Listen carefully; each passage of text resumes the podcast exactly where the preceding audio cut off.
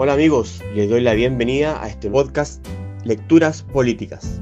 Acá leeremos y discutiremos diferentes libros importantes en la historia del pensamiento político liberal.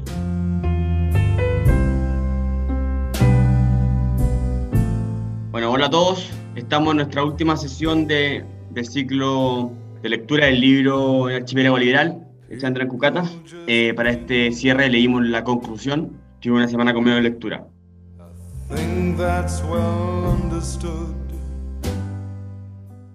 Está aquí Pablo. Hola Pablo. Hola equipo, ¿cómo están? Un gusto. Hola Álvaro. Hola equipo, ¿cómo están? Está Juan. Hola Fernando, hola equipo. Jorge. Hola Fernando, hola equipo, ¿cómo están? Eh, bueno, abro la, la conversa para, para que desahoguen todas sus impresiones al respecto del libro eh, y qué les pareció y, y cómo cerró Cucatas este trabajo.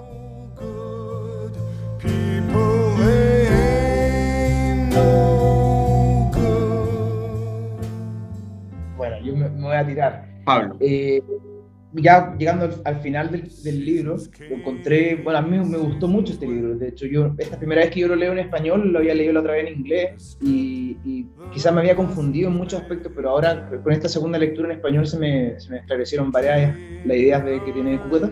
Y la, y la conclusión es un buen trabajo, eh, creo, resumiendo eh, el punto de vista del autor y, y encuentro que una de las cosas que más me llamó la atención de la conclusión es que en el fondo vuelve a estresar el hecho de que su visión del liberalismo es profundamente antagónico al liberalismo contemporáneo. Y eso lo encontré un punto que, Claro. interesante. Él dice, este libro está completamente en contra del liberalismo dominante por una visión distinta a la naturaleza humana. La sociedad buena que él, a la que él llega está basada en otros principios. La filosofía política que él propone tiene que buscar como pregunta principal eh, le- le- vivir, vivir en diversidad y no imponer una, una visión de justicia única. La unificación no importa, sino que muy poco, y la igualdad no importa nada. Y, y él dice dos preguntas. Es, dado todo esto, que es tan diferente al liberalismo actual, ¿esto es una, es, es una volada liberal o no? Y lo segundo es como, ¿eso no coherente? El, ese punto que, que mencionas tú, Fernando, lo encuentro súper importante porque una de las cosas como que yo encontré personalmente tan in- más importantes de este libro eh, es que cuestiona toda la empresa liberal de los últimos 30, 40 años. Mm, en el sentido en que él, él, él dice, ojo que la teoría política como la estamos practicando eh, está metida como en un, como en un hoyo que no, que no tiene mucho, mucho sentido, dice él, porque en el fondo la pregunta fundamental, como bien dijiste tú, es cómo podemos vivir siendo elementos completamente heterogéneos y distintos y al mismo tiempo minimizar el conflicto entre estas visiones de la, de la vida. Y y mientras que la filosofía política, desde los años 70 en adelante, se ha enfocado o en, en tratar de un, tener un mínimo común denominador llamado justicia, o tener una concepción coherente del bien, o buscar una unión eh, de cohesión social relacionada con el Estado. Eh, La filosofía política en ese sentido se ha ido como eh, en, un, en, un, en un elementos que, según Cúcatas, son completamente equivocados. Y eso como lo encontré súper interesante a nivel teórico. Dice, por ejemplo, que en función de la unidad y todo esto del bien unitario, él, él creo que no está, creo que no está en contra del Estado-Nación, pero sí dice que es mucho menos importante de la importancia que le han dado históricamente, eh, especialmente por, por la sociedad moderna en la que estamos. Eso se conecta un poco con, con un trabajo que leímos, aprovechamos de decirle a nuestros autores, a nuestros auditores que lo lean, pero no lo pusimos aquí en el programa, quizás lo ponemos igual, en, en la página de Spotify, que es, leímos el trabajo de John Gray que publicó en el CEP, en los años 90, en el cual él explica eh, la tolerancia liberal actual y la contrapone a la tolerancia liberal fundada por Locke y sus contemporáneos, que nació en función de la guerra de religión. Eh, dice Gray que, que ahí había un cierto mínimo común denominador, algo así, como una, una especie de liberalismo de mínimos, eh, que, que, que permitía que la tolerancia implicase una vida en común y de ahí en adelante tolerarse. Gray dice que la modernidad es mucho más compleja y no existe, o más compleja, y la divergencia y la diversidad son mucho más profundas que las que existían, en esos años.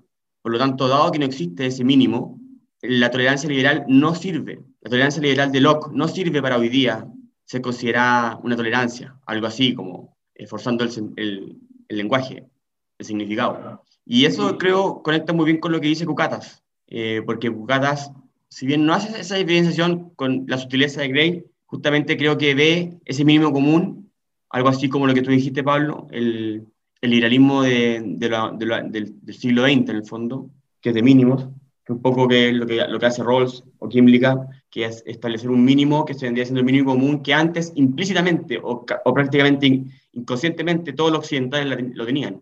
Y de ahí Locke tenía como punto de partida eh, hacer, la, hacer la tolerancia, que dicho sea de paso no, no es muy tolerante.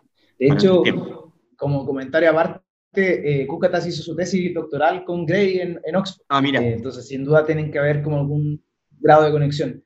Y, y claro, como bien dijiste tú, yo creo que eh, este libro de Kukatas, sobre todo en la conclusión, podemos entender este, este, este, este tratado como una idea de tratar de extender este concepto de la tolerancia, que, que, como bien dijiste tú, era, muy, era mucho más reducida hace, por, por Locke y por los otros liberales, eh, y Kukat lo que trata de hacer en, esta forma es como expandir este concepto de tolerancia y expandirlo a nivel como teórico para un liberalismo del siglo XXI que lamentablemente nos vemos eh, inmersos en una heterogeneidad mucho mayor que la que se encontraban los otros liberales hace siglos atrás. De hecho, lamentablemente, ¿por qué lamentablemente? Explícanos esa, esa, esa, pena que te, que te acongoja.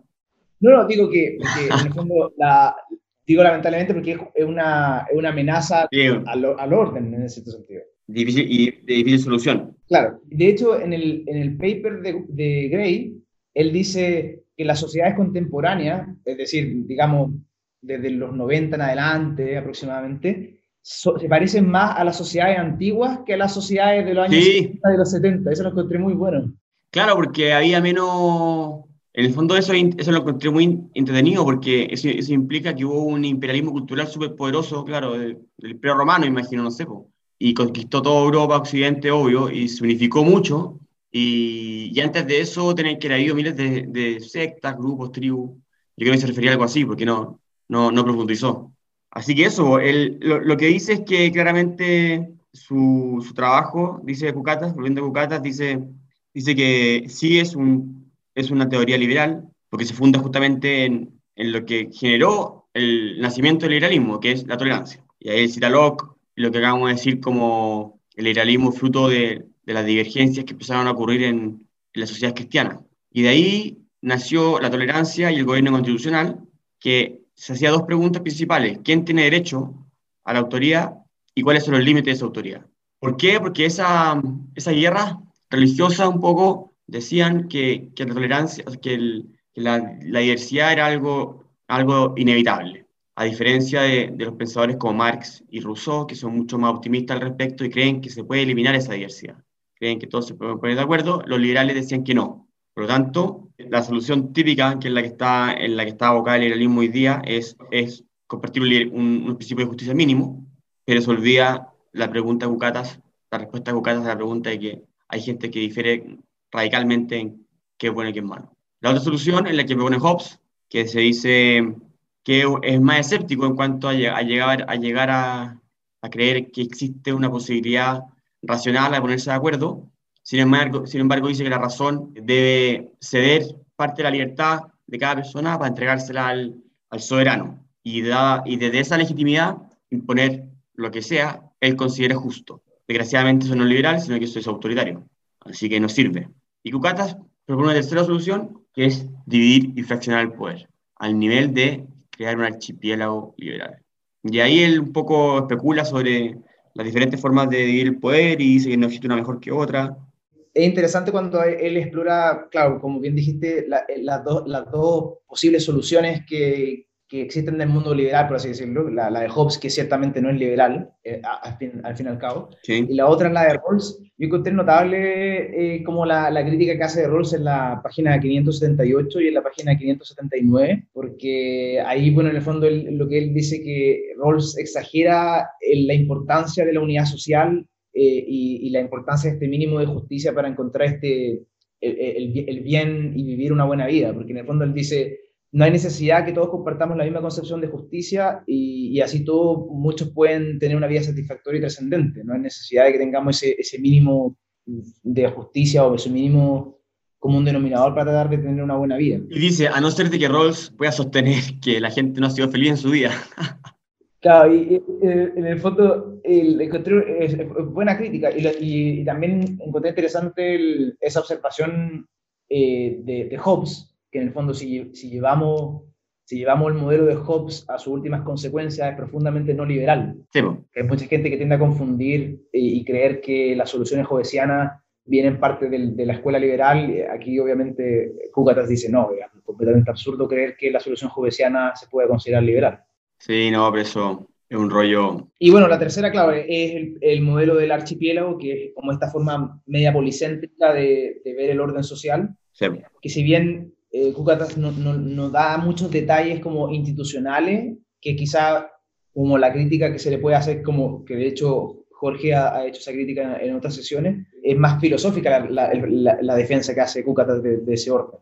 Dice incluso que mm, lo, que lo que más ha parecido ha sido Estados Unidos ¿o no? Ustedes lo leyeron así, eh, pero que sin embargo, a pesar de todas las preocupaciones que Cucata dice que eran correctas de los padres fundadores de Estados Unidos, eh, a pesar de las preocupaciones que tenían para dividir el poder y que no se concentrara porque había que ser, en Estados Unidos lo que ha ocurrido es que el poder central ha crecido mucho y cada vez ha carcomido más eh, el poder de, los, de los estados. Y de hecho, bueno, ahí también dice, el, cuando dice que el, la concepción del archipiélago, de nuevo vuelve a esa, analogía que hacía Platón del barco, y bueno, el archipiélago no tiene, no tiene un telos, no tiene un fin, el, orden social visto a través de, esta visión liberal no tiene por qué tener como un fin común, sino que más que nada es una forma de tratar de tener y lidiar con los conflictos y al mismo tiempo permitir que cada uno exprese su propia conciencia a través de la asociación o la disasociación con otros.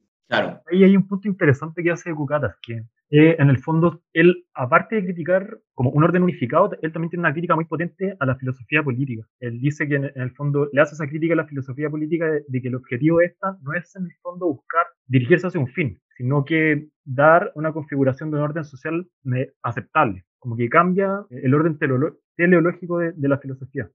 Yo encontré interesante por lo menos la crítica. Y él dice que es un poco inconsciente, dice, nadie se ha atrevido a cuestionar el proyecto completo de Rawls. Lo dice así literalmente. Jorge. Hay un punto ahí detrás de, de, lo que esboza Cucatas con el tema de la centralización. Es decir, él lo que describe es un proceso, incluso hace alusión a Weber, de que hay un proceso que apunta eh, casi inevitablemente a la centralización. Y de alguna manera él parece visualizar que esa lógica centralizadora también está radicada en el pensamiento político y la teoría política. Y de alguna manera él eso es lo que trata de cuestionar. Él dice, esta tendencia a la centralización que advierte el propio Tocqueville, que luego describe Weber, es un problema recurrente no solo en la praxis como política y social, sino también en la propia teoría política. Y de alguna manera él trata de contraponer a esa tendencia centralizadora, que se traduce filosóficamente en la idea de unidad, eh, contrasta con la diversidad.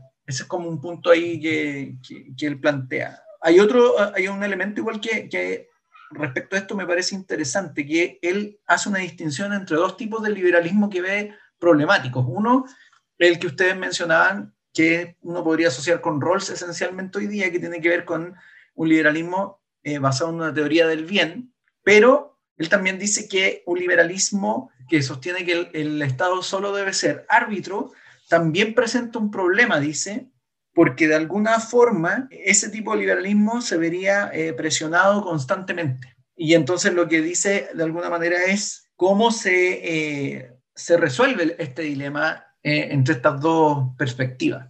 Tienen que ir árbitro. Exacto, esa es la respuesta que él da. Porque finalmente lo que él ve es que la pretensión de una idea del bien eh, busca una unidad donde hay un solo árbitro, pero ahí se produce un problema de legitimidad, porque obviamente para legitimarse ese árbitro va a tener que de alguna manera imponerse sobre los disidentes, de ahí la crítica a, por ejemplo, a Hobbes. Pero también en la perspectiva del Estado como simple árbitro, tampoco resuelve el problema de la legitimidad, porque de alguna forma se, va, se produce una especie de yo creo que él, lo ve como una especie de choque entre, entre estas concepciones y por lo tanto lo que tiene que existir es una pluralidad de arbitrajes. Esa es como la solución. De hecho, ese, ese punto es súper importante para la economía política moderna y lo ha trabajado mucho Vincent Ostrom y de hecho, bueno, Hayek también tiene un, un paper de eso, del federalismo y, y, y, Gary Becker también, con respecto al policentrismo y cómo la idea de, de generar bienes públicos se tiene que hacer eh, eficiente solo a través de la fragmentación de estos árbitros o estos proveedores. Y, claro, en el fondo la idea es fragmentar la autoridad. Y encontré notable en la página 592, en la 593, ahí cuando hace esa discusión, él dice que el objetivo no es de crear una, una autoridad, sino que construir que permita una diversidad de autoridades, repartiendo la autoridad en capa administrativa, y ahí dice, bueno, el federalismo es, es principalmente un ingrediente central de esta idea, pero también dice que la autoridad tiene que delegarse no solo a distintas capas de gobierno, sino que a distintas instituciones o asociaciones comunales. Y ahí también hace como un poco el link con, con Tocqueville y toda esta idea de la gobernanza, pero que no necesariamente es a través de los gobiernos, sino que a través de las asociaciones intermedias que provisionan un cierto sentido de autoridad. De hecho, el, el, tema de los árbitros se da mucho en el, en el derecho privado, que hay, hay veces que, lo, que los agentes, en vez de ir a, como a la jurisdicción del tribunal establecido por la ley, prefieren solucionar sus problemas estableciendo un árbitro de común acuerdo. Claro. al final, a veces llegan a mejores soluciones más justas. Claro, increíble. Eso, eso, claro, eso tiene que haber estudios que no conozco yo eso, pero tiene que haber eh, estudios sobre naturaleza y cómo eso nació espontáneamente. Tiene que ser muy antiguo. Hay un libro muy interesante de David Friedman acerca de cómo emergió la competencia de las leyes en, en no en Noruega, en, en, un país del norte, en Finlandia, algo así, prácticamente era, eran un, un, federalismo y cada uno competía y proporcionaba distintas reglas y los individuos iban como distintos árbitros y, y solucionaban sus problemas de, de disputa a través de estos árbitros como medios privados. Increíble, está bueno. Bueno, y termina diciendo algo un poco que una, se hace una autopregunta, como ¿por qué tengo que insistir en, en, que, en que hagamos esto si nunca ha existido? Es muy difícil. Estados Unidos eh, es lo más cercano, pero no es tal cual yo lo, digo. Y dice, bueno, en primer lugar, porque que no exista no es algo natural. En el fondo, la sociedad que exista actual no es inevitable, eh, es contingente, así que podemos insistir en cambiarla. No vengan con cuento de que es imposible, porque existe nomás. Eh, dice que la unidad social, que busca un poco toda teoría de la justicia, por mínima que sea, es peligrosa y la unidad social ha demostrado que ha sido lo más peligroso del mundo, bueno, porque busca teoría de justicia más conservadora, obviamente, más radicales, y ha sido la causa de, de las más grandes tragedias de, del siglo XX. Y lo siguiente es que, bueno, que los mapas existen y hay que aceptarlos como tales. Eso no entendí mucho lo que quería decir, pero yo creo que es como un poco aceptar las diferencias, pero no, no entendí, no sé por qué lo dijo así, de esa manera. Bueno, ahí hay, hay, varias, hay varias cosas interesantes, verso, a, a, más, más como ya al final de la conclusión. Eh, también saca colación a Michael Oakeshott y conversa, conversa un poco con él. Eh, también cuando dice que el Estado liberal no es aquel que tiene que subsumir o anular a otras formas de autoridad, y de hecho dice que bajo un Estado liberal eh, la, uno, autoridad puede ser ejercida al margen del Estado a través de sus asociaciones, y eso lo encontré también eh, súper interesante. Y respecto como al mínimo común denominador, porque cuando tenemos esa pregunta, ¿no? Como esa, ¿cuál, ¿cuál, es como entonces el mínimo que, que, que, se debe permitir dentro de un Estado liberal? Que es como la pregunta que, que también se relaciona con el tema de Gray. Y ahí en, en la 596 él dice, el Estado liberal debe garantizar que las competencias y las virtudes requeridas para la ciudadanía liberal son ampliamente compartidas. Entonces, a veces, igual, igual como que hay como tensiones eh, dentro del argumento de Cúcatas en ese sentido, porque igual ahí esboza como que tiene que haber cierto mínimo en el cual nos tengamos que poner de acuerdo para, para convivir. Quizás no es una concepción del bien, pero tiene que haber un cierto mínimo de, como un denominador de reglas. Es que él no dice cuáles son, eso es lo que pasa. Así lo entiendo yo. Es como que dice, estos árbitros pueden empezar a, a coordinar diferentes islas en el fondo y permitir que vivan entre sí en paz, pero él no dice bajo qué principios. Yo creo que va por ahí la cosa. Claro, porque él dice, trata de sacarse ese, ese, esa crítica de que es una posición relativista, ¿no? Y ahí dice, esta no es una posición relativista, sino que, eh, porque no afirma que todas las formas de racionalidad o formas de vivir sean válidas, como tampoco declara que sean todas comparables o que todas sean reconciliables, pero no, no da más detalles de respecto a cuáles son las que van a terminar siendo las compatibles. No, yo creo que él lo que, no, yo creo que él lo que él dice es que no es relativista porque, porque las permite permite una sociedad iliberal y permite una sociedad liberal. Pero él cree que una es mejor que otra. Él cree. Lo que pasa es que no la quiere imponer, ¿no? Al no querer imponerla, se le disfraza como relativista, creo yo. No sé, en verdad. El otro punto también interesante del, del libro en general, que también lo menciono en breve en, la conclusión, es relacionado con lo que decía Jorge con respecto a la, a la crítica del liberalismo, porque a mí una de las cosas que me sorprendió del libro es la crítica, poco una crítica tan fuerte, pero una crítica sutil al liberalismo de Kant, de Mill y, y de von Humboldt, que en el fondo son liberalismos que, que han predominado en el pensamiento liberal desde, la Ilustración, y, él dice que son aquellos que protegen la libertad individual y, tienen como una concepción de lo que debería ser el hombre, ¿no? Que, cómo sería una buena vida o, una, cómo debería ser el hombre bajo el liberalismo. Entonces, él, critica también esa visión del liberalismo. A mí, al principio me, causó como un poco de, duda, pero claro, eh, eso es completamente lógica su crítica en función de, de proteger la diversidad, o de, asegurar la diversidad. Hay un punto en lo que ustedes estaban discutiendo. Lo que pasa es que ahí Cucatas trata de abordar la reflexión sobre el carácter del Estado liberal en específico. Él lo que trata ahí de, de ver es... Eh, que está la idea del Estado liberal, que es la predominante, que de alguna forma se asume que debe cumplir con un, una cierta concepción del bien. Y ahí él dice que de alguna manera la otra posibilidad es pensar que en realidad eh, no existe una única forma de racionalidad que pueda explicar el funcionamiento de las prácticas e instituciones. Y eso explica el cierre del tema de los mapas, porque de, alguna manera lo que él trata de decir es que los mapas son en realidad abstracciones más bien eh, subjetivas que no logran explicar eh, la complejidad como de, de, de, las sociedades. Y por eso de alguna manera es lo que dice que al final el mapa, claro, permite de alguna forma un cierto dibujo, pero que contribuye también a excluir, a coaccionar o exigir a la gente que encuentre un significado en meras abstracciones. Él rechaza la idea de los mapas. Y por eso dice al final los mapas no importan tanto en el fondo trata de rechazar esa idea porque comprende o trata de, de, decir que existen racionalidades que en el fondo también explican el desarrollo de, otro, de otros marcos institucionales y no solo los que eventualmente han desarrollado el, el, Estado liberal. Y ahí yo creo que igual hay un tema como de, no sé si de contradicción, pero se abre una, una arista que, que lleva a la pregunta de si eh, eh, a ese nivel de consideración, es decir, a ese nivel de racionalidades, no está Cucatas de alguna manera igual tratando de promover una racionalidad que es deudora de una racionalidad específica, eh, que uno podría definir como occidental o liberal, etc. Es como, mira, desde esta racionalidad yo miro tu racionalidad y la considero como tal, pero ya ahí hay un, un, una asunción de una racionalidad eh, particular. Es que lo que pasa... Es digo, frente a lo de Jorge, es que, es que siempre yo parto desde una reflexión que es muy propia y que también obedece eh, a ciertas racionalidades particulares, ¿cachai? ¿no? Es decir, y fíjate que eso es lo que, así como eh, un comentario general, Fernando, fíjate que me, que me pareció un libro súper interesante que parte de un hecho eh, esencial que no debería ignorar ningún liberal, ¿no es cierto? Que es la libertad de conciencia, ¿no es cierto? Y, y frente eh, a ese hecho común de que todos los seres humanos quieren en su, en su interior mantener una conducta correcta. Es decir, eh, al final eso resulta ser lo más importante, hacer lo correcto de acuerdo a una motivación interna propia y no externa, es decir, valorar la importancia claro. de un proceso en libertad y no de un resultado impuesto, es decir, por muy correcto que ese resultado impuesto pudiera ser.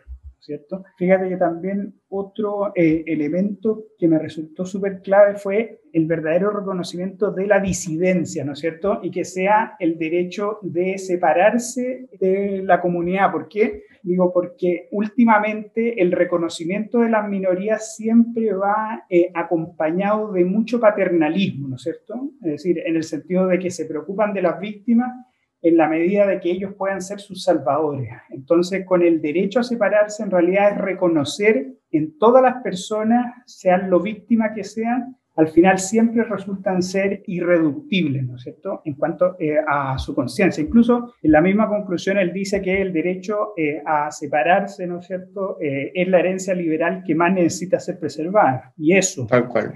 Pero en el fondo lo, lo, que ahí Cucatas defiende es el derecho a la disidencia. De hecho, él dice, la mayor libertad es en el fondo el, el derecho a disentir. Claro.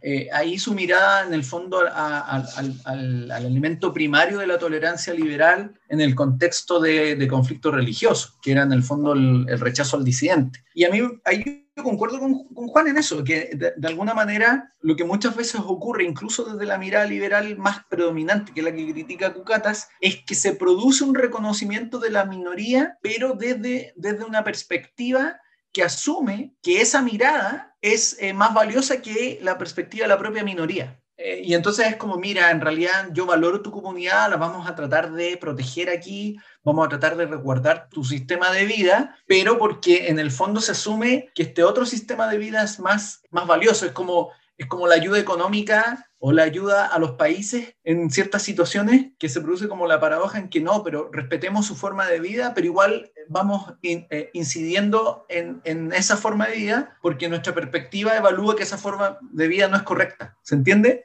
Esa es como un poco la, la paradoja. El, el, otro punto interesante que, que también se relaciona con lo que mencionaba Juan es que cuando habla acerca del tema, esta, de, como decía Jorge, el tema de la racionalización y esta idea de Max Weber en el fondo de que la, de las sociedades que se han ido como racionalizando y perfeccionando van de la mano de un proceso como de burocratización y por ende también como de una cierta verticalización, que pareciera ser como una fuerza como centrípetra. Y lo interesante es que eso pone como un desafío al, a la libertad de disentir y a a la, a la libertad de, de, salirse de los arreglos sociales, porque si por un lado tenemos estos sistemas sociales que, que, tienden a la centralización y a la burocratización, pero al mismo tiempo queremos proteger al, al disidente o a la libertad de, de, salirse, hay una profunda tensión entre, entre los estados-naciones y esa libertad, que es, que es como yo creo que uno de los grandes desafíos del liberalismo del siglo XXI, yo creo. Llegamos al fin nomás, ¿no? Todo se conecta con la migración, y la, pero yo creo que podríamos estar eternamente... Bueno, de hecho, eh, Cucatas va, va a lanzar un libro acerca de la migración ahora. Ah, sí. Eh, Princeton, eh, Princeton Press. Tiene tu trabajo. Así que eh, yo cerraría. ¿Alguien más quiere decir algo, no? Para cerrar esta sesión, te el libro. ¿Estamos? Y solo cerrar diciendo que, que invitar todo a, a, leerlo, porque lo encontré un libro súper valioso, súper interesante y creo que hay, hay un camino interesante para, para el liberalismo a través de este libro. Tal cual. Yo creo que hay que siendo cada vez más su influencia. Así que eso, gracias a todos y gracias a nuestros auditores nos despedimos y nos vemos en, en otra sesión de nuestro podcast Lecturas Políticas. Chao, chao.